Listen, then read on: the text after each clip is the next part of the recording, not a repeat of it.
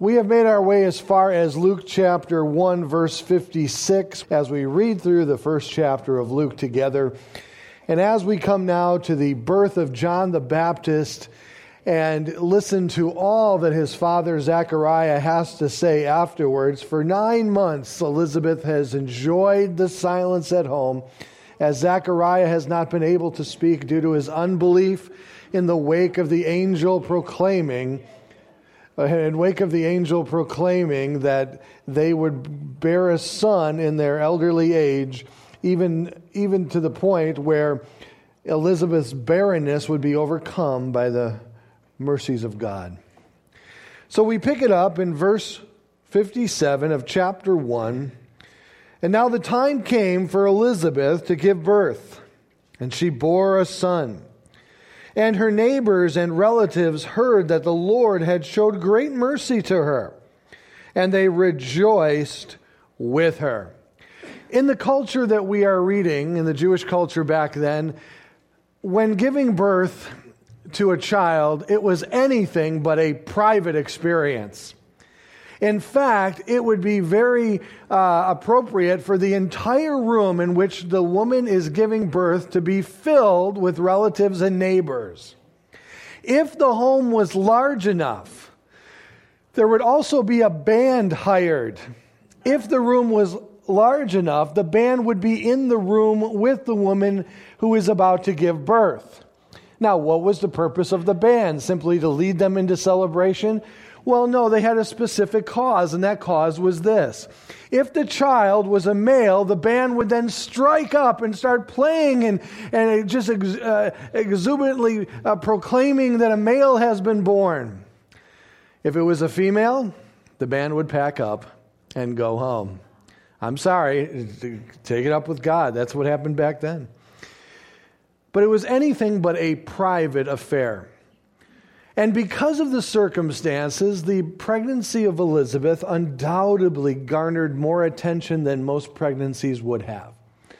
Due to the fact that she was elderly in her years, she had been barren her entire life, and now, at this point in her life, in her marriage with her husband Zachariah, a child is about to be born.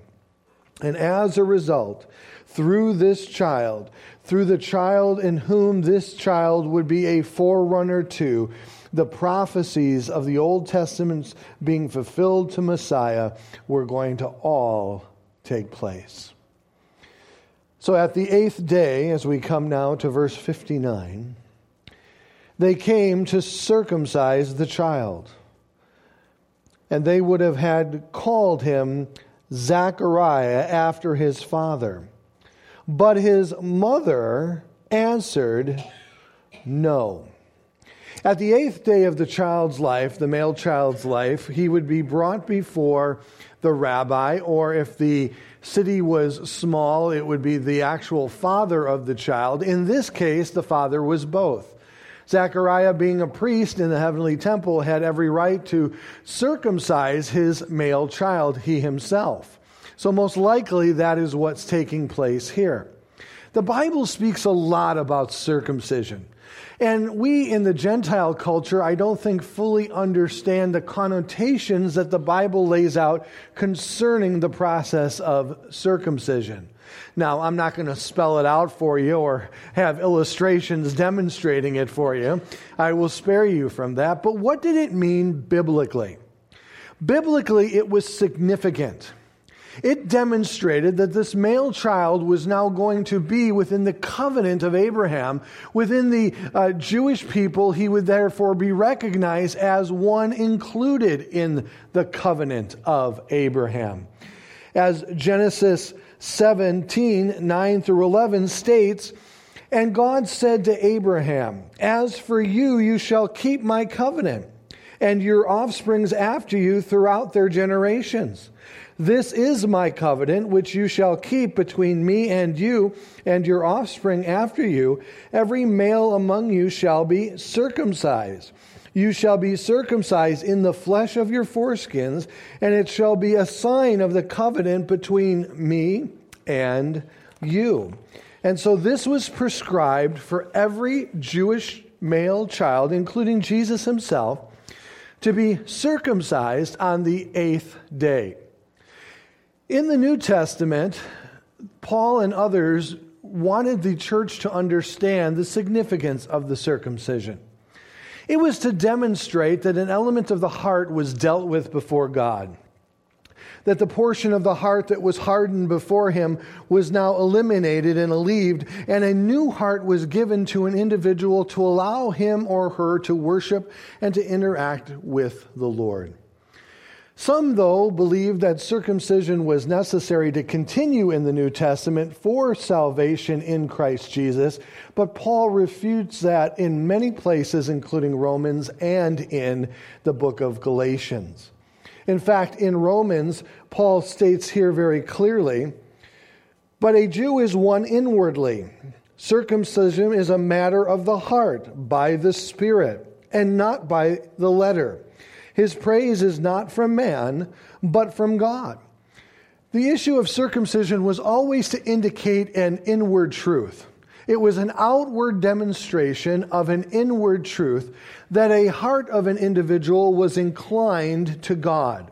That the, the difficulties or the hardness of the heart had been eliminated and the sensitivity of the heart had been gained. Now, this isn't simply just a New Testament concept, it is a concept that goes back to the book of Deuteronomy. For Deuteronomy 10 16 and 17 states, Circumcise therefore the foreskins of your heart, and no longer be stubborn. For the Lord your God is the God of gods and the Lord of lords, the great, the mighty, and the awesome God who is not partial and takes no bribes. Later in Deuteronomy, he reiterates this point again and states, And the Lord your God will circumcise your heart the heart of your offspring, so that you will love the Lord your God with all your heart, with all your soul, and that you may live. And so, in, in compliance with what God had stated, John here is now being circumcised on the eighth day to show him compliant with the covenant of Abraham and also inclining his heart towards God.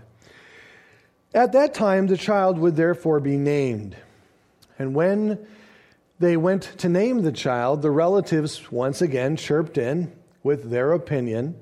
You know, it's so hard for a woman who is, a, is about to have her first child or even her second. I couldn't believe how many opinions my wife garnished the moment she started showing as a newly pregnant woman. It was amazing. Oh, honey, the way you're carrying it must be a boy. Oh, no, no, no, no, no, no, no. You've got it all wrong. She's much too low for a boy. That's a girl. No, no, no. Uh, how, how's your back? Does your back hurt? Then it's a boy. Oh, oh, oh, what, your, feet hurt? Oh, then it's a girl, you know, and, and so forth. And so everybody wants to interject at the time that the, an individual is carrying a child their two cents concerning their wisdom that they have gained over the years. And this is like any other culture, they all begin to chime in and state what the child's name shall be. They assumed that the child's name was going to be Zechariah after the father. But Elizabeth stops them and says, No, he shall be called John. And he said to her, None of your relative is called by this name. And they made a sign to his father, inquiring what he wanted him to be called. Now, let us remember that at this point, Zechariah is still unable to speak due to his unbelief in the wake of the angel's announcement of the not only conception, but the birth and ministry of John the Baptist. And as a result, he has not been able to say anything for nine months. Elizabeth wrote that this was the best nine months of her life. And as a result, as now Zechariah is being consulted here in verse 62 by them writing a sign, it may state that he was also deaf. Not only could he not speak, but in the wake of reading the sign and inquiring what he wanted him to be called, and he asked for a writing tablet and wrote, His name is John. Of course, Gabriel gave this name to them. It means God is gracious. And they all wondered. And immediately his mouth, that is Zacharias, was opened, and his tongue loosed, and he spoke, blessing God. And fear came on all the neighbors. And all these things were talked about through all the hill country of Judea. And all who heard them laid up in their hearts, saying, What then will this child be? For the hand of the Lord was with him. Now, all that we have read is a precursor or a preface to the prophecy or the Benedictus is what it's called in song form. It is the Benedictus, and it is uh, the song that is therefore recorded after the Magnificat, which is the song of Mary that Luke records for us. It is a prophecy. This prophecy was sung in the early church to describe the coming of the Savior himself. In the song that Mary beautifully rendered in the Magnificat, she described everything that God was. Her theological knowledge was robust, as she obviously had a very, very distinct understanding of the Old Testament. In fact, much of her song is based on the book of Psalms. And you can discover and trace back and see how she used these songs and she took them and brought them together in a cohesive manner to praise God for the character and who He is. And so this particular song is going to now stress what the Messiah is going to do. I think that as believers in Jesus Christ, not only shall we praise God for who He is, but also for what He does. I believe that it's important that we as Christians have a thorough theological understanding of who God is. As we read the Bible, one of the aspects that we should always be looking for is when God reveals something about himself to us. It is through the Bible and the Bible alone that God specially reveals himself to us. This is how we know the character and the intricacies of God the Father and so forth. Not only his character, but his heart and his minds and thoughts towards us, and his plans and purposes that he's unfolding through the Messiah and the Holy Spirit. And as we read through the Old Testament, we should always notice how God has revealed himself to his people Israel and understand that that's the same God of yesterday, today, and forever, and that He doesn't change.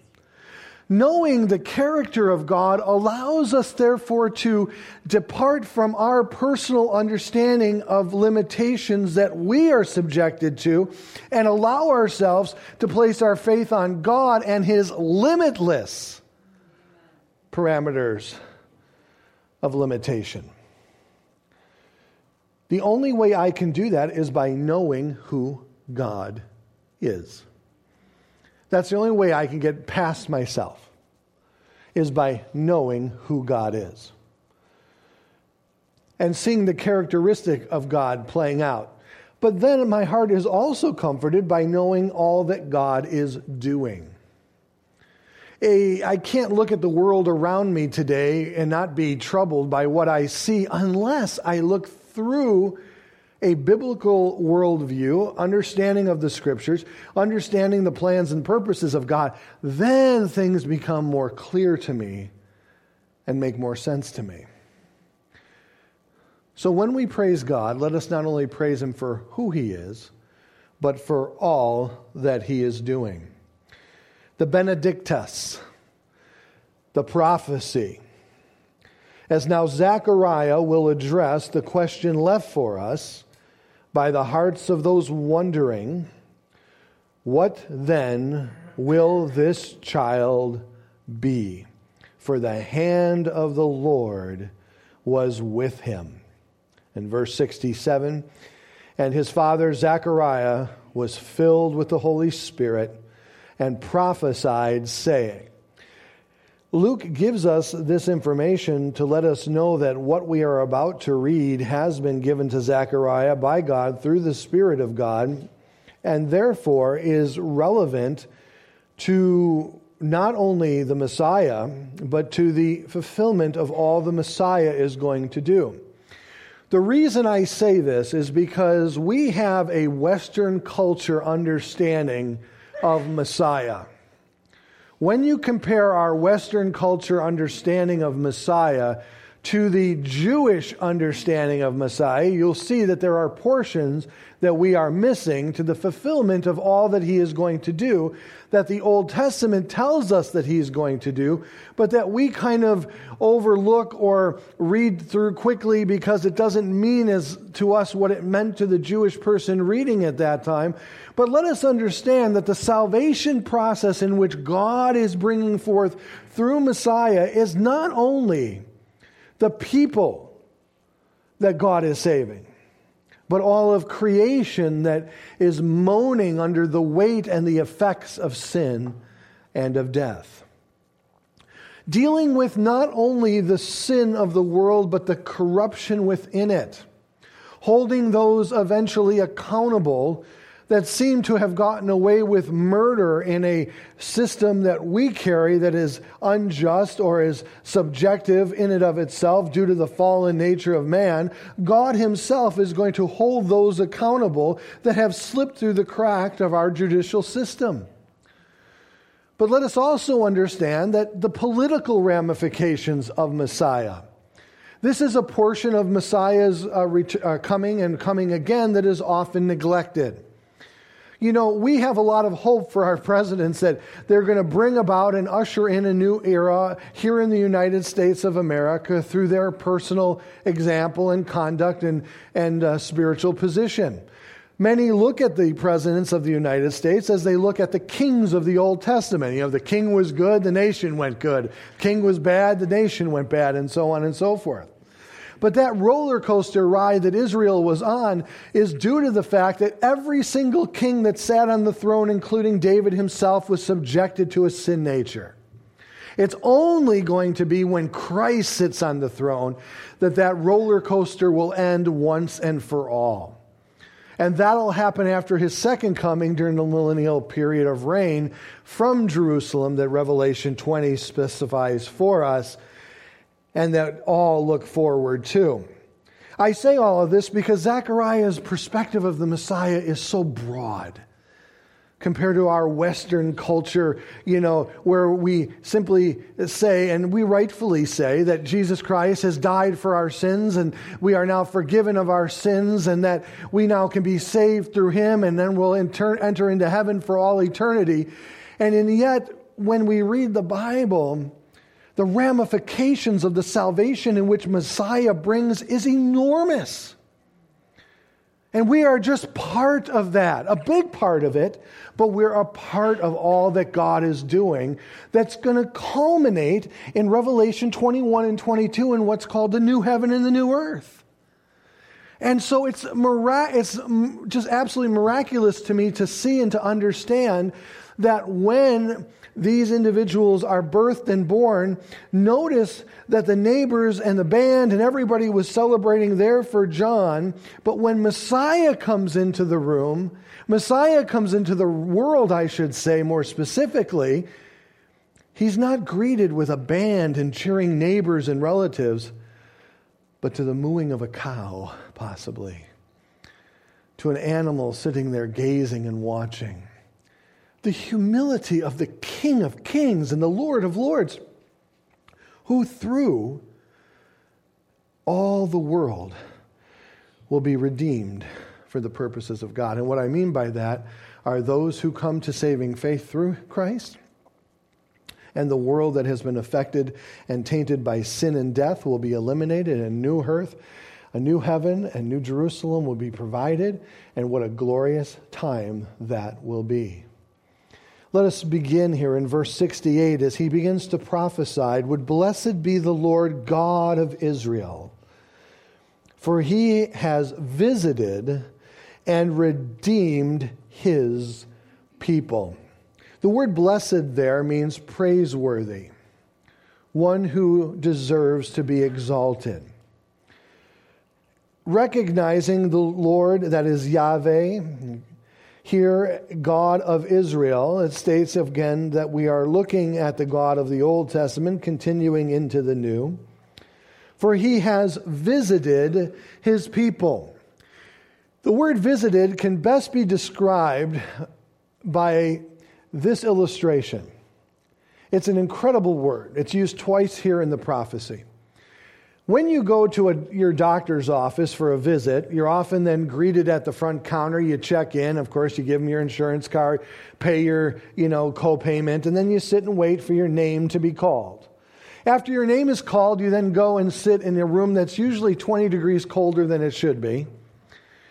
They tell you to sit up on this table that you just kind of wonder who else has sat up on it and so forth. And then you, what do you do? What? Whoa, you got the same doctor I do. And you wait, don't you?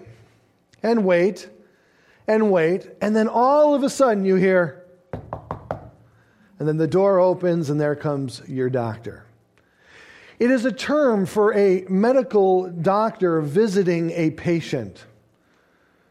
And therefore, the visitation has to do with diagnosing what's wrong with the patient. God visited us.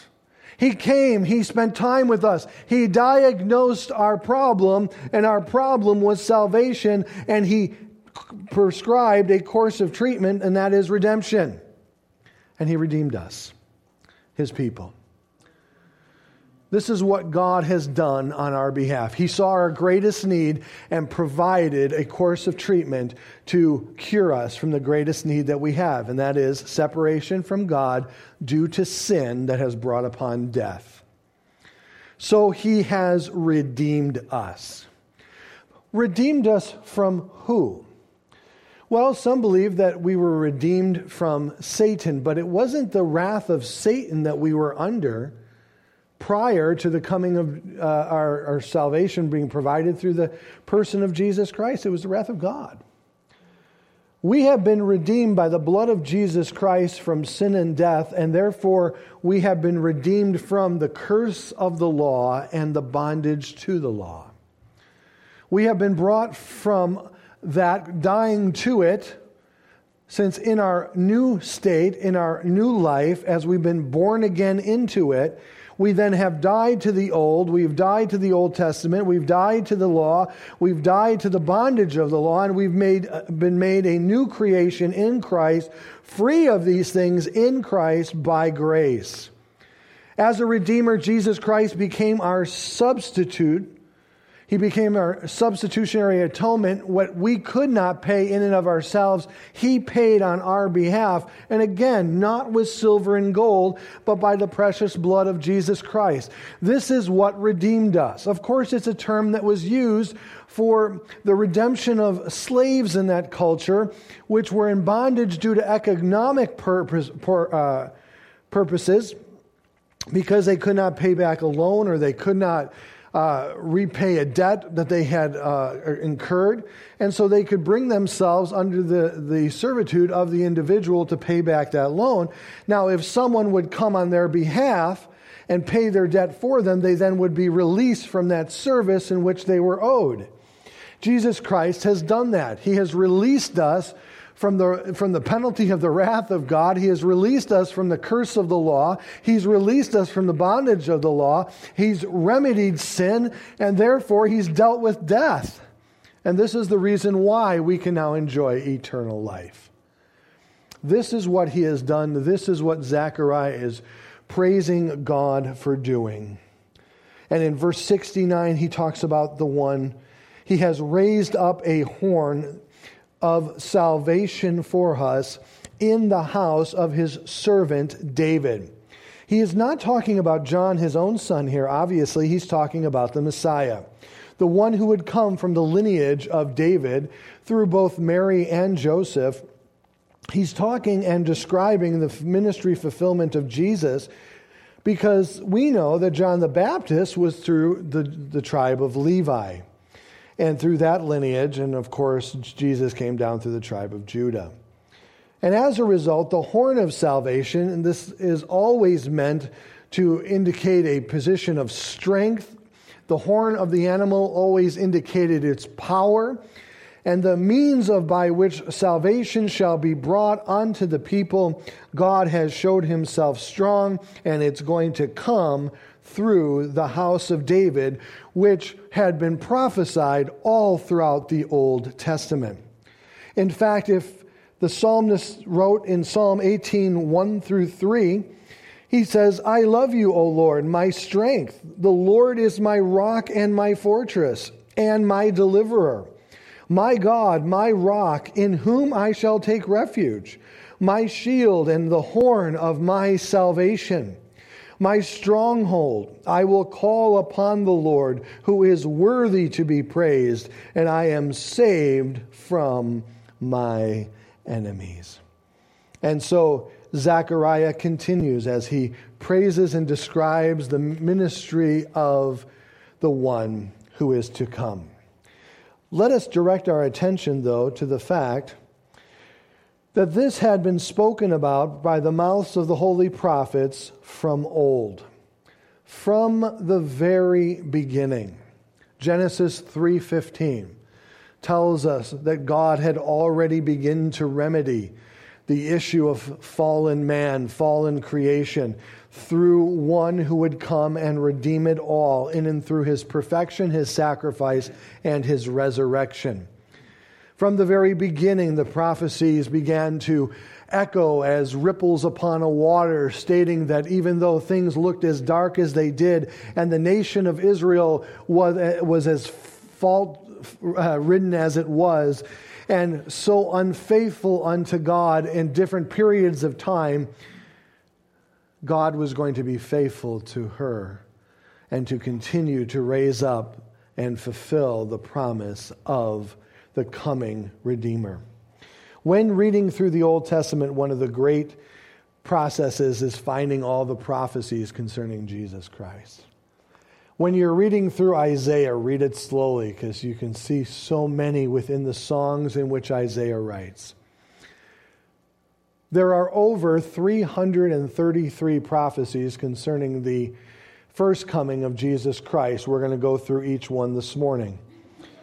Then we're going to move on to the 600 and some that are, that are referring to his second coming. To say that the Old Testament is replete with these things would be making an understatement to it all. But not only was the promise of Messiah given through these prophecies, but also a description of what Messiah was going to do. And in verse um, 71, we find one of the great attributes of the coming Messiah, one that we as Gentiles may not be as fully acquainted with as one who would be Jewish that we should be saved from our enemies and from the hand of all who hate us. For the psalmist wrote in Psalm 106:10, he wrote, "So he saved us from the hand of the foe and redeemed them from the power of the enemy." The idea of the Messiah coming to the Jewish mindset was this that militarily they were going to overcome through him all of their adversaries. This would allow them not to reign supreme within the world, but we're going to notice here very cl- clearly that they felt that their enemies were hindering them from their full adoration, devotion, and worship of the Lord and being servants to Him. They believed that their enemies were keeping them from perfectly fulfilling all that God had for them to do. And so in the Old Testament, when it talks about these enemies, they often are referring to the foes at that time that would encroach upon their nation and so forth, and they wanted to be freed of these things. They wanted to be loosened from the subjectivity, the oppression and at the time of Zechariah, he's now prophesying this when, of course, Israel and Jerusalem is under the weight of oppression of the Roman Empire. Before that, it was the Greeks, and so forth. And they have seen this pattern ever since you, you go all the way back to the book of Daniel, and it talks about this oppression. They wanted to see this time once and for all pass, where they would be delivered from the power of their enemies. Messiah was going to lead them to do that. Now, what is interesting to me in verse 71, the second portion of it, is a quote that is found in the Septuagint, which is the Greek um, Old Testament that we have, from the book of Zechariah. Again, a promise of liberation through the hand of the Messiah. The Messiah certainly dealt with our ultimate enemy in his first coming. That enemy is an enemy to all of us. Now, many would say, well, that enemy obviously is Satan. But the New Testament talks about an enemy even more practical than Satan, and I, I, shouldn't, for, I shouldn't word it that way. Satan is certainly a formidable enemy, and his, his ability to uh, affect our lives has been greatly diminished by the finished work of Jesus Christ on the cross and us as new creations walking in the power of the Holy Spirit. But the enemy that Jesus Christ truly saved us from was death. 1 Corinthians 15 says, O sting, O death, where is your sting? For the last enemy has been defeated. Jesus Christ brought about the victory over death that you and I were faced with, the dilemma of death, he has remedied for us through salvation. That even though this physical body may die, as the Bible says, we shall live again for all eternity. This is the enemy, I believe, that the Messiah dealt with once and for all at his first coming, and I'll sum that up for you in just a minute. But for them, they showed a national fulfillment.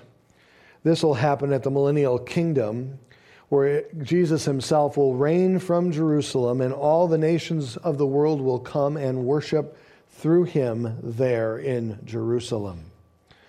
In verse 72, to show mercy, I'm sorry, to show the mercy promise to our fathers and to remember his holy covenant, the oath that he had swore to our father Abraham to grant us that we might that we being delivered from the hand of our enemies might serve him without fear in holiness and in righteousness before him all our days. That's the purpose for this liberation. It wasn't to dominate the whole entire world. It wasn't to show them military uh, superiority to the different empires that reign throughout the world in their particular culture. It was to allow them to worship their God free from any kind of hindrance or distraction that there might be.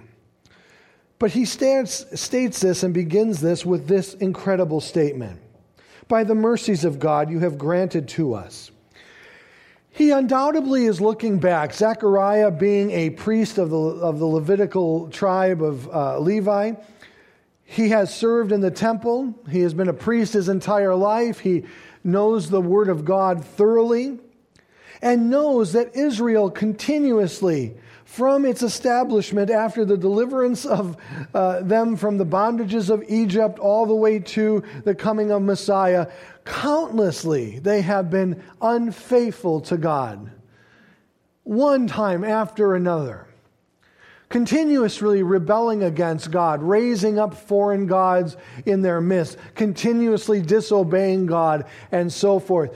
And he said, he says, says this in such a beautiful way. You know, oh Lord, you know, the mercy that you're showing us, you should be pouring upon wrath upon us, but yet you are faithfully providing that which you have promised. I am so thankful for the grace of God. Mercy is not getting what we deserve, grace is getting something that we don't deserve. And in this case, Zechariah saw this as mercy. Lord, you're still providing the Messiah for us. Now, let us not miss this because if we do, we are not going to fully understand the impact of what is being said here. For God had been silent for 400 years. You simply turn maybe one or two pages of your Bible from the last chapter of Malachi to the first chapter of Matthew and say, okay, the story continues on. But in those one or two pages is 400 years contained. 400 years. That's more than the United States has been a nation. They had not heard from God. They had gone through incredibly difficult, difficult times before God. They, uh, they didn't know where they stood with their God. They didn't know if they had sinned to the point in which they, sin was now, uh, had severed them, for God at one time said that He divorced Himself from them, etc. And now He says the mercy of God has been shown. And it's in these children, it's in John. It's in Jesus. Therefore, to fulfill the promise of the covenant made. The covenant is found in Genesis 22, verses 15 through 18.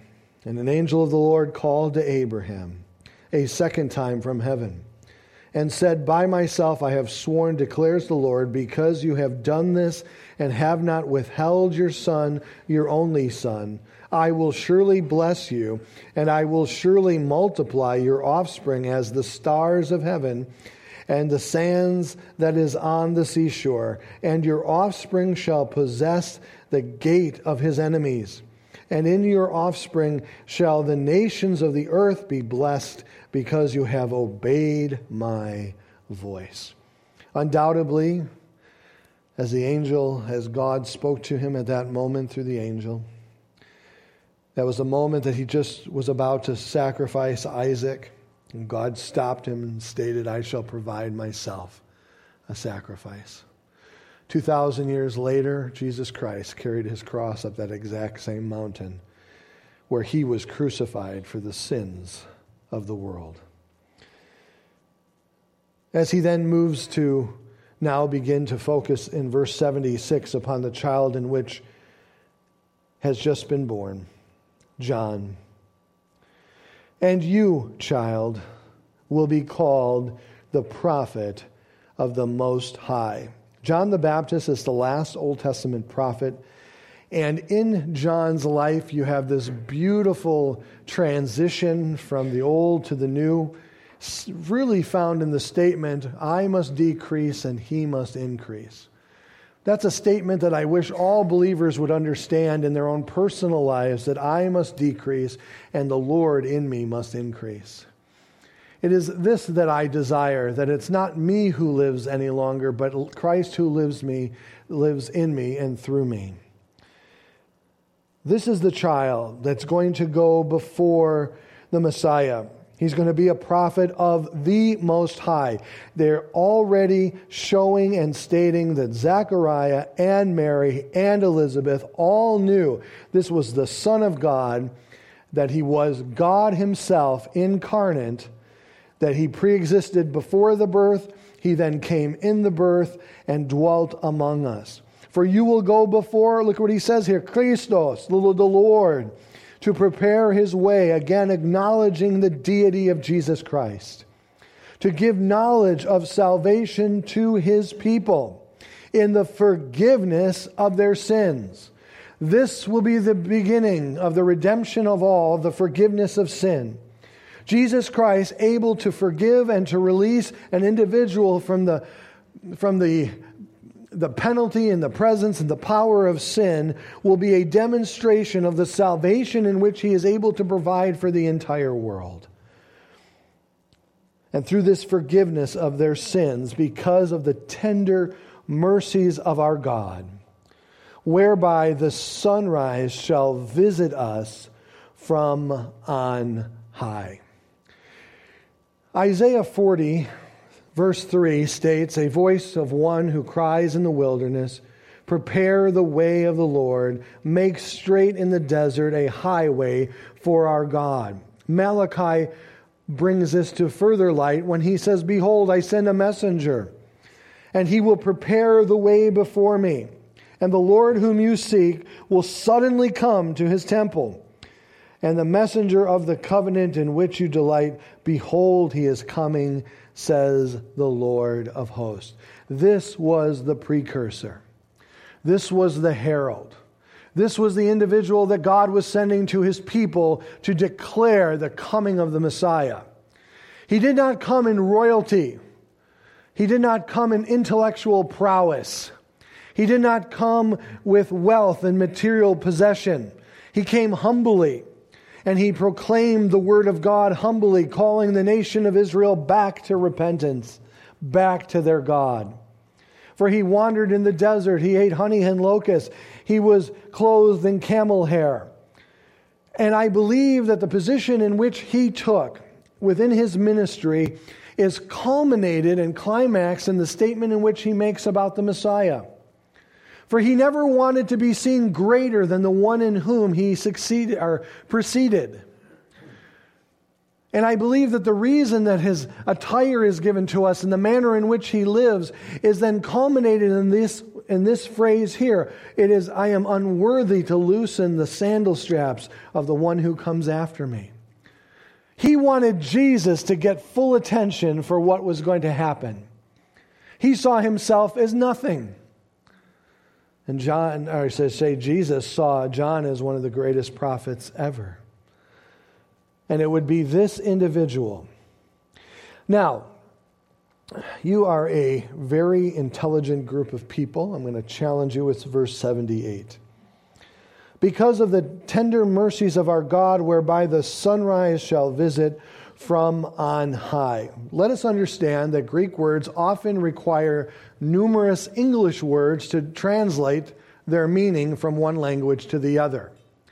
Within the Greek words that were used here in the original text, it is absolutely amazing to me because there are two connotations both considered in the English representation of what is being said here. Let me explain. You can translate it as they have, and perfectly acceptably, the sunrise shall visit us from on high. It means the rising of a heavenly body. But it also can be translated, again, perfectly acceptably, as the shoot of a plant that has grown out of the wilderness. Now, if you know your Old Testament, you will find that both of those are illustrations given for the coming Messiah. Notice with me in Numbers 24 17. You can impress all your friends at the Christmas parties this year. I see him, but not now. I behold him, but not near. A star come out of Jacob and the scepter shall rise out of Israel, and it shall crush the foreheads of Moab, and the breaking down of all the sons of Sheth. This was a prophecy concerning the rising of the Messiah out of the land of Jacob. And also, of course, in Isaiah 11 1 through 2, there shall come forth a shoot from the stump of Jesse, that is the, of course, the house of David, and a branch from the, its roots shall bear fruit, and upon the Spirit of the Lord will rest upon him, and the Spirit of wisdom and understanding, the Spirit of counsel and might, the Spirit of knowledge, and the, the Spirit or knowledge of the fear of the Lord. Those argue that state that the only way that he could have done such a thing is by the inspiration of the Holy Spirit, which I agree. In this, in this one phrase, he is saying that the sunrise shall visit us. That's that same phrase from on high. The sunrise from on high is again the phrase that indicates Messiah and also can be translated according to the root of Jesse. But what does he come to do? He comes to visit us the same manner in which the God of Israel visit us, the God the Father, and he has come to diagnose our problem. What has he come to diagnose? How has the course of treatment been altered from the very first verse 68 until now? Not in one way, shape, or form at all. To give light to those who sit in darkness and in shadow of, the, of death, to guide our feet into the way of peace. God the Father visited us, diagnosed our problem, sent the Son. He visited us, diagnosed our problem. And through him, the course of treatment has been given to us that we can pass from darkness to light, from death to life, all through Messiah, Jesus. And not only that, but to guide our feet in the way of peace. The peace here that he is talking about is the peace that he now believes will come through the Messiah, and that's more importantly, not peace with the enemies uh, gathered in this world against him, but his state before God. We want to believe as a non believer that God is simply our friend. He sits on our shoulder and tells us what to do when we're about to do something bad. And then, of course, Satan is the other little, the other little thing on the other shoulder telling us to do what we shouldn't do. But what most people don't understand is that an individual apart from God, apart from Jesus Christ, stands at enmity with God. That's something we don't want to comprehend. But until we comprehend that, we're not going to reach out for a Savior. Until we comprehend that we are under the weight of judgment and the wrath of God is upon us for our sins, we are not going to reach out, cry out, and call out to God for a Savior through that Savior allowing peace to be found between me and the Father. For the Bible says that Jesus has become our propitiation. As God looks through Jesus Christ, though positionally, I should say practically, I am still wrought with sin. I'm a work in progress. Be patient with me. God's still working on me. But positionally, through Christ, God the Father looks at me through Christ and allows for perfection. Therefore, I can enter the throne room of God boldly any time in my time of need to find grace, and mercy and help. Why? Because in Christ I'm perfect. Am I perfect now? No, I'm still a work in progress. But positionally before God, I am perfect. That's hard for me to think of. I keep telling my wife I'm perfect, and she just will not accept it. I try. Just pray for her, okay? And I don't know, it baffles my mind to even be considered this, but as God looks through me, as God looks at me through Christ, all my deficiencies, all my sin, all the darkness within me has been obliterated by Christ. And I'm a brand new creation in Him. And as a result, I have a peace with God. From the very beginning, as we've counted down to Christmas, we have found that nothing is too hard for God. We've discovered that nothing is impossible for God.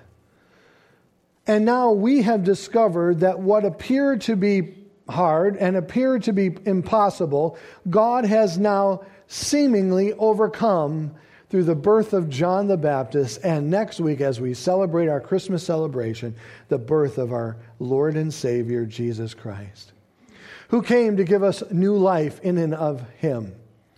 Until he sets up his throne there in the millennial kingdom during that period of reign after his return uh, and so forth, he says, I have given you victory over what may hinder you from fully following me, and that is death. If we, as believers in Jesus Christ, would no longer fear death, there is nothing that man can do to us to hinder us from serving our God faithfully. Is there? What could God do to us? I mean, what can man do to us if we do not fear death? And Jesus Christ has overcome death for us through his sacrifice and resurrection on the cross. O death, where is your sting? For the last enemy has been conquered by Christ.